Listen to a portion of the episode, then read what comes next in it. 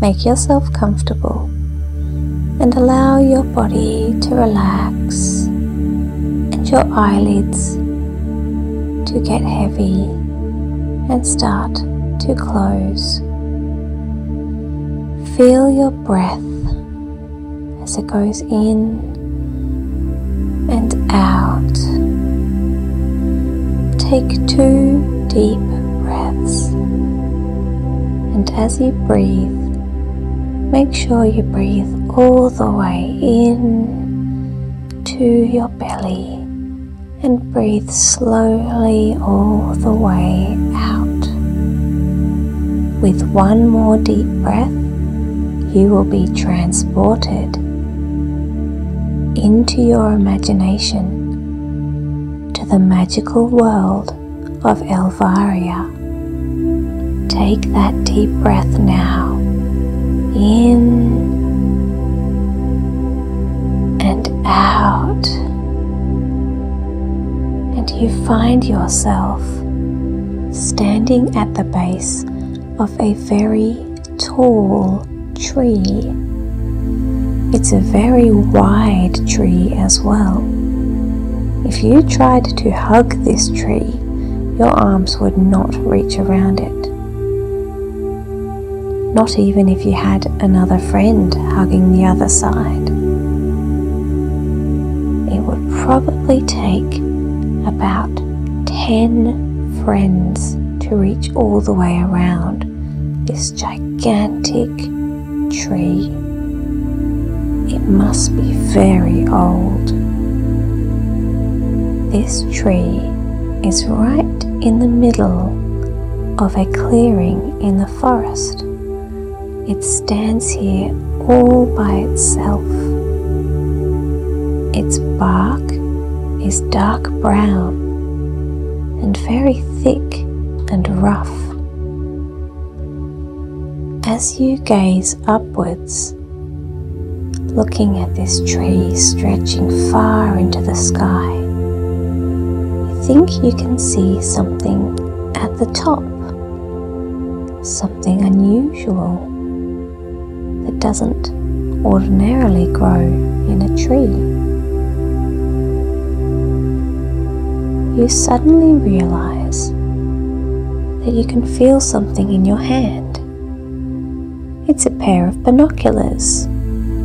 Well, that's very convenient. You hold the binoculars up to your eyes and look again towards the top of the tree. Oh, now you can see it.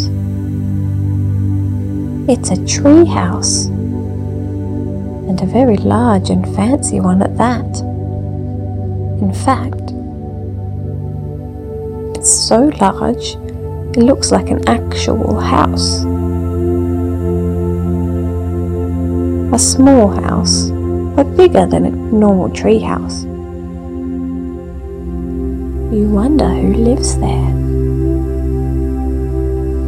You decide to walk around the tree to look for some clues, but all you can see at first is the grass around the tree and just ordinary things that you find in the grass. Some rocks, leaves, a few purple toadstools. That's pretty cool. As you walk around the tree, you can see some animals around the place. You hear the birds tweeting, and you can see a, a few blue wrens flying and flittering through the forest at the edge of the clearing. A bright blue butterfly flutters straight past your face, so close that you can almost feel the little movement of wind on your face from the flap of its wings. It's so very gentle, you're not sure whether you felt it or imagined it, but either way, it's very special. That does not happen very often, and it's important to appreciate the chance encounters that we have in nature. you continue walking around the tree. So very large, this tree. And most of it looks ordinary, just the bark, just the same as where you started. But as you come around, almost reaching the spot where you started, you see something very unusual and exciting indeed. There is a door in the side of the tree. It's a forest green door designed to blend in with the colours of the forest. And this door is just tall enough for you. It has a shiny golden handle and a golden knocker right in the center in the shape of, of an owl. Well, you would really love to know who lives here. And if you're very lucky, they might even show you the treehouse. The view from up there must be amazing. So, you take the golden owl knocker in your hand. It feels quite cold to the touch, and you lift it and knock three times. Knock, knock, knock. And immediately you hear a noise. It's the noise of footsteps coming down, down, down the noise getting louder and louder, closer and closer, a few bangs and clashes and clatters as someone rushes down opens the door. In front of you stands a young wizard. He is wearing a green hat and green clothes. He looks very surprised to see you standing there but after a moment of surprise, a smile spreads across his face. Ah, just like everyone else in Elvaria, this wizard is clearly very friendly and kind hearted. You say hello and int- introduce yourself, telling the wizard your name and that you've just seen this tree house up in the tree and you're very curious about it. Does he live there? The wizard says that his name is Finn, and yes, he lives here in this magical tree house. Finn tells you that he helps all the creatures of the forest. They can come to him for help if they need it and he can use his magic for whatever they need help with. The rest of the time, he spends his time crafting pretty little things, little wooden toys and wooden carvings, sometimes making cushions and blankets and clothes and just all sorts of things that help the creatures live a good and happy life. Finn tells you that if you're curious about the treehouse, he can show you it if you would like. Oh, yes, you would like that very much. The only thing is, there are a lot of stairs unless you get some help to reach the treehouse. Finn tells you to take a step back and give him some space.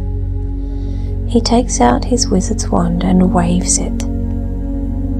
Sparkly silver light starts to shimmer and glow and flies up into the air beside you, forming the shape of an owl. This magical owl spell grows as large as you are, and the silvery magic owl lands down on the ground and stretches out its wings. Finn climbs aboard its back and looks at you with a grin. Hop on, he says. We'll be at the top in no time. Goodness. Well, you climb on to this owl, and although it is made of a shining, silvery, magical light, it still feels solid beneath you. And as it flaps its ginormous wings, you and Finn fly up into the air, up past the big branches of the tree, past the leaves, and all the way up to the very top, to the magical tree house. The tree house has a balcony that goes all the way around it. And the owl lands on the balcony. You and Finn climb off, and with a wave of his wand, the owl disappears. The tree house itself is made out of wood the same colour as the tree, and it blends in quite nicely. Finn walks through the wide open doorway, and as you follow him, you look around. You are in a lounge room that has a cozy, colourful couch, a small coffee table that has a few books of spells on it. You know they are books of spells because each one says Book of Spells on the front and on the spine. There is a kitchen off to the side and a dining table as well. Almost everything is wooden if it can be, like the bench tops and the dining table and the coffee table. There is a little set of wooden stairs that you assume leads up to a bedroom of some sort. Finn leads you straight out some doors on the other side, where there's a table outside, some chairs, and then further along the balcony, a few couches. He walks over to them and sits down, and you realize you forgot to look at the view before.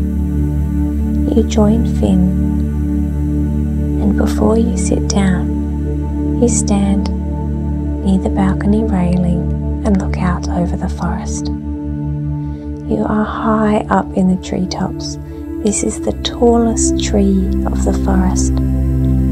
So you are looking down at the forest canopy, at the dark green leaves that all blend together and form like a sea of trees stretching off into the distance where you can see mountains and an ocean far away. Can see birds flying above the treetops, and you see an eagle circling in the sky and watch as it flies down to one of the trees where you can even see its huge eagle nest. It's such a lovely day. As you stand here, the sun gets brighter and warmer, and you sit down on the couch with Finn.